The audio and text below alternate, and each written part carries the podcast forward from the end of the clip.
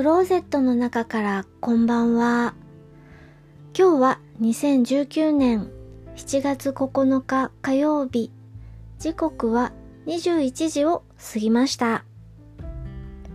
外の気温は14度。お天気は晴れ。星がよく見えています。今日は久しぶりに一日中からりと晴れていました。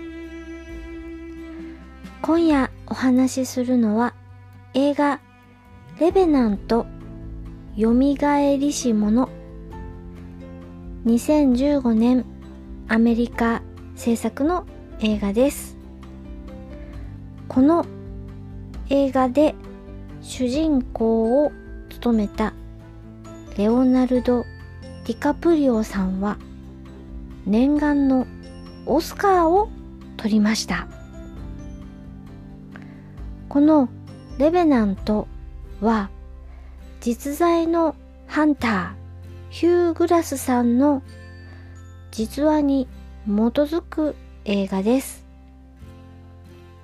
サバイバル劇です。舞台は1823年開拓期のアメリカです。季節は冬です。寒いです。まず、いろいろ怖いです。熊、怖いです。寒いのも嫌だし、水も冷たいし、何しろ一番怖いのは人間か？と思いきや人間に救われる面もあり、いろいろとサバイバル術を見るのも興味深いし、それからこのアメリカの開拓期時代は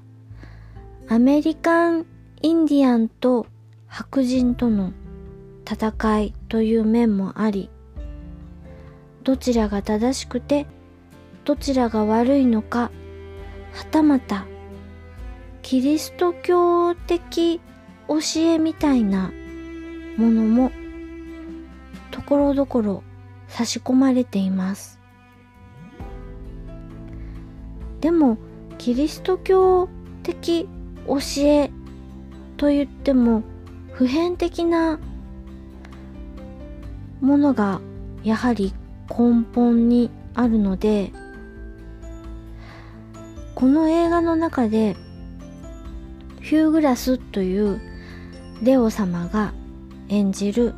主人公と VS フィッツジェラルドという敵役がいるんですけれどもこの敵役がいなかったらヒュー・グラスさんレオ様が演じるヒュー・グラスさんはこの極寒の厳しい季節に生き延びられたかという疑問もありますし、私、この映画を見ていて思い出した小説があります。それは吉村明さんの書いた本で、題名が漂流1989年に書かれた作品なんですけれども、漂流というお話、こちらは、遭難して、海で遭難して、無人島にたどり着いて助けを待つお話なんですけれども、こちらも、ま、場所も季節も違うのですが、サバイバルなお話なんです。このサバイバルな状況で人は生きていく目的というのを失うとどうなってしまうのかみたいなものがこの吉村明さんの作品「漂流」では描かれていてそういうものもちょっと思い出したりしました。人が生きたいんだ絶対に生き延びるんだという意志その意志というものはすざましく陽気につけ足気につけその生き延びたい生きるんだという気持ちがないと過酷な状況で生き延びられないのじゃないのかななんて思ったりもしました。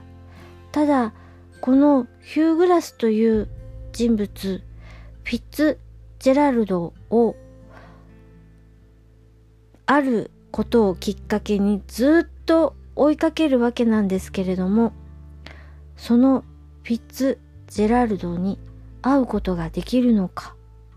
この敵役との対決は一体どうなるのか。それはぜひこの映画を見てみてください。それからその生き延びられるのかフィッツジェラルドとの戦いはどうなるのかとは別に映像がとても綺麗なんです。すごく綺麗な景色で、それはなんかドロドロとした人間の欲望が渦巻くそのドロドロした感じと自然のきらめくような美しさが対比になってるような気もしました。だからこそ人間の欲というかドロドロした感情というかそういうものがクローズアップされるような効果もあるんじゃないかななんて思いながらこの映画を見ました。さてさてレオ様はどうなるのか？気になったあなたそれからサバイバル術に興味のあるあなたはこの映画をぜひぜひ見てみてください。おすすめです。最後にポッドキャストの CM を流します。今夜流す CM はタックポッドキャストさんの CM を流しますパーソナリティは天王寺アップルクラブの大道さんと北尾さんです。こちらの番組もぜひ聞いてみてください。それでは聞いていただきありがとうございます。北海道夕張からお話はゆいまるでした。おやすみなさい。